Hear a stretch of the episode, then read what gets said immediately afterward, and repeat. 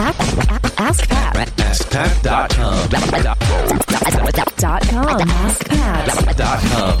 What's up, everybody? Pat Flynn here, and happy Friday to those of you who listen as these come out. If you don't, happy awesome day, whatever day it is for you. You're awesome because you're listening. Thank you. Uh, this is episode 379 of Ask Pat, and today we have a great question from Carlos. But before we get to that, I do want to thank today's sponsor, which is aweber.com, the ESP email service provider that I've used ever since day one, since I started collecting emails to not only be able to send broadcast emails out to people who have obviously eh, given me permission to send them information, but also I use that to build a better relationship with those people in my audience. A lot of us are on email lists. Of course, we get emails every day from different companies that we've signed up for. And if you can be different, you can be different from the other people in your niche. So what I what I would advise is actually subscribe to as many. I did this when I started out, and it taught me a lot about what not to do, and also how to position myself in terms of email. Because email is still one of the best ways to communicate with people. But if you subscribe to everybody else in your space, and you see that there are these common trends, and they all be they're, they're all treating the people on the email lists, they're all sending you the same kinds of emails. Well, then you know not to do that and you can send something different. You can stand out. That's how my email list has been able to stand out and do very well and get an open rate between 50 and 60% now uh, thanks to that. And, and hopefully that helps out. If you want to get build it if you want to get started building your email list go to aweber that's a-w-e-b-e-r dot com slash askpat. Again it's aweber dot com slash askpat. All right uh, here's today's question from carlos. Hey Pat, how you doing? This is Carlos Montolio. Um, I have a website called, uh, well, it's a blog site called uh, quietsalesguy.com, www.quietsalesguy.com. And I'm looking to launch a podcast pretty soon. And basically, the podcast is going to be sales advice, tips, uh, training uh, for non typical salespeople and I'm also going to give insight into uh, different sales aspects. So I'm going to be interviewing a lot of sales execs and CEOs, CTOs, stuff like that. So my question is for you is how do you structure your interviews? How do you come up with the questions, come up with the structure to um, do an interview? And have it come out so well. I mean, all your interviews on Smart Passive Income uh, blog uh, podcast, sorry, uh, are awesome. So I wanted to get that feedback from you. And just as a little tidbit, um, I attended the uh, virtual one day BB. I couldn't go to it in person because uh, we were just having a, a, another baby boy but I did attend virtually and it was awesome. Thank you and Chris Ducker for uh, all the information that you give us and uh, keep doing it. I mean, you're awesome, Pat, and uh, I hope to keep learning from you in the future as well. Thank you. Hey, Carlos, thank you so much for the question, all the kind words, and also the great testimonial and shout out for the virtual ticket for One Day Business Breakthrough. A lot of people attended that. A lot of people loved it. And uh, I'm actually really happy to mention, I haven't mentioned this on Ask Pat yet, so I'll just take a moment just to pitch this really quick. Uh, but Chris and I actually put those recordings together from that day and put it together, and it's available for everybody to download if they want to purchase. Same price as the virtual ticket it's at one onedaybb.com slash download. Again, that's one onedaybb.com slash download. Uh, and again, Carlos, thank you for attending and all the kind words. And i will obviously let Chris know about it. And uh, just thanks. We're going to be doing those again in the future in some way, shape, or form. We don't know. We've got a lot of great feedback, a lot of ideas for what to do next with One Day Business Breakthrough. And so you'll see more from Chris and I later in the year in regards to that. But enough about us. This is about you. So, how do I structure my interviews. I said it was about you, but then I went back to I. But, you know, talking about my interview structures to help you. That's the point of this. So, interviews. Have a lot to say on this because I've listened to a lot of podcasts, a lot of podcasts that have interviews. I've conducted a lot of interviews on podcasts, and I've taken a lot of advice from a lot of people as well. I've used some of that advice, and I've not used some of that advice. Now, there are, on one extreme, interview shows where the questions are exactly the same every single time. And that's pretty helpful because the interviewer, you, would be able to know which questions to ask. And your audience begins to understand what kind of content kind of gets pulled out from each of the uh, guests. So if there was a future guest coming on, you know what questions are going to be asked uh, asked of that guest, and that's pretty cool. I am on more so the other extreme where I don't even really know what questions I'm going to ask. I think about, me in particular, the end. What is the end game? What is the purpose? What do I want my audience to get out of this? What is the transformation? That's my keyword for interviews. What is the transformation? And that's important because I want people to transform. I want people to, after listening to an interview, be a different person, you know? And it's my job as the interviewer to get the person who I'm interviewing to get them to spill that content that's going to make that transformation happen. And so, our role as an interviewer in this particular style is to guide, to guide to do something. Those other shows, they're great, but we kind of know what kinds of answers we're going to get. With the way that I approach it, you don't necessarily know what answers you're going to get, but you know the purpose going into it your audience might not know, although based on your title of your blog post or the podcast episode or the show notes and the description in it, they will have obviously some idea of what it is that they can get out of it. Obviously, you want that to be apparent so that they will take action and listen to it. Yes, this is the episode I've been waiting for because Carlos asks so and so about this. And he's going to get him to tell me how to do that.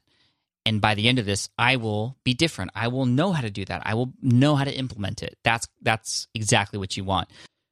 Now, typically in my interviews, I start with the origin story, some sort of uh, beginning. How do they get into what they do? And that's always an interesting story. And I try to keep that as short as possible because it's not always about the story about how they got there, but what is it that they went through? And also getting into the depths of that. You know, the origin story is great. When they're telling that, it's awesome, but that's very surface level. You want to understand why all that stuff happened. Why did they make those decisions? How do they feel? Because you want to put your audience in that person's shoes. Well, how did you feel when that happened, or what, what, what, how, why did you decide to do it that way?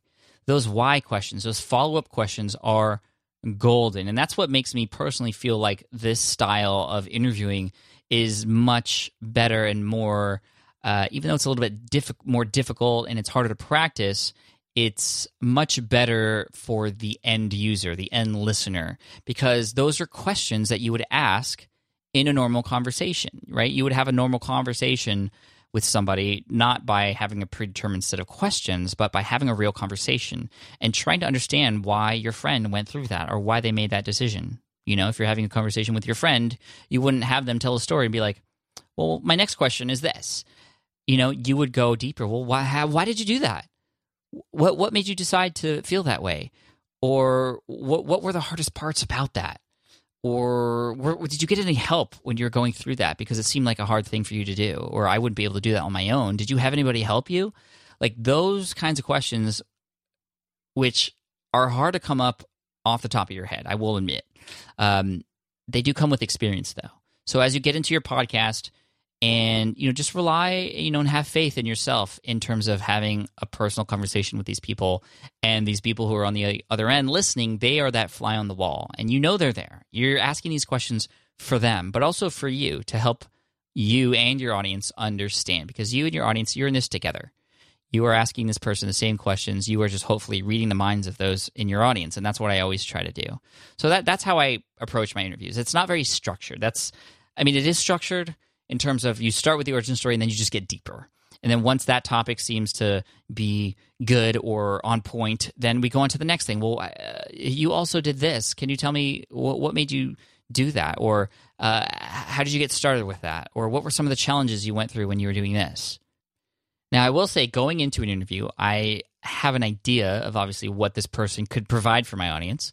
I also have an idea of what topics they are an expert in so that I can then pull out that information. Uh, I can also understand perhaps they've used some specific strategies or tips or they're famous for something, for example.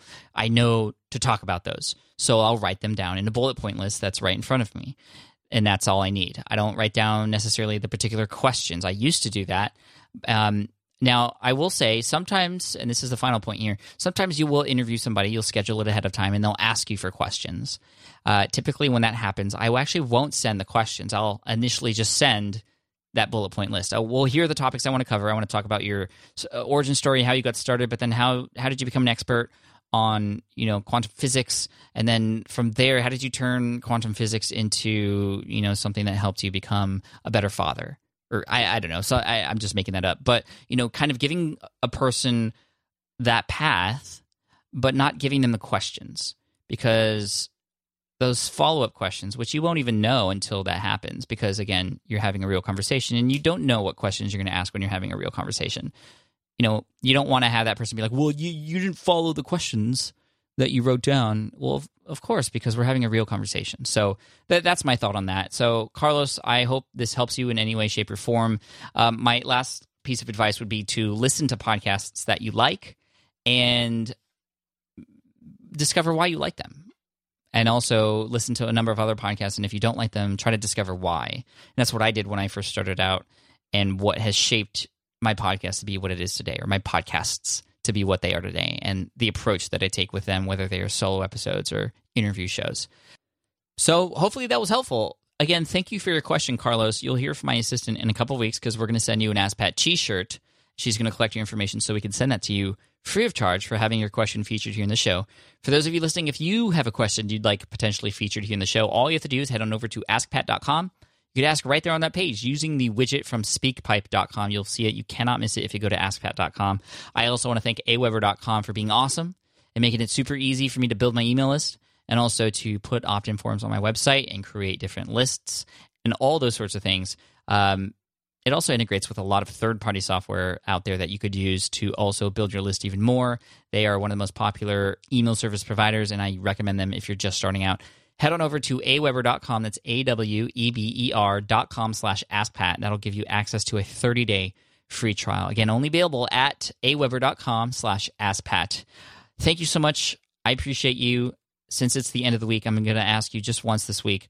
Please head on over to iTunes and leave a review for Ask Pat. If you just have a moment, that would mean so much to me. It helps in so many ways, not just the rankings, but you know, just letting people know who come across this show on iTunes that this is a show they should listen to or not listen to, depending on your honest answer. So whatever it is, please leave an honest review. Go to iTunes and leave a review for Ask Pat. Just look up Ask Pat in iTunes. Thank you so much. And to finish off the week and this episode, here is a quote from Paulo Coelho. He said, There is only one thing that makes a dream impossible to achieve the fear of failure. Take care, and I'll see you in the next episode of Ask Pat.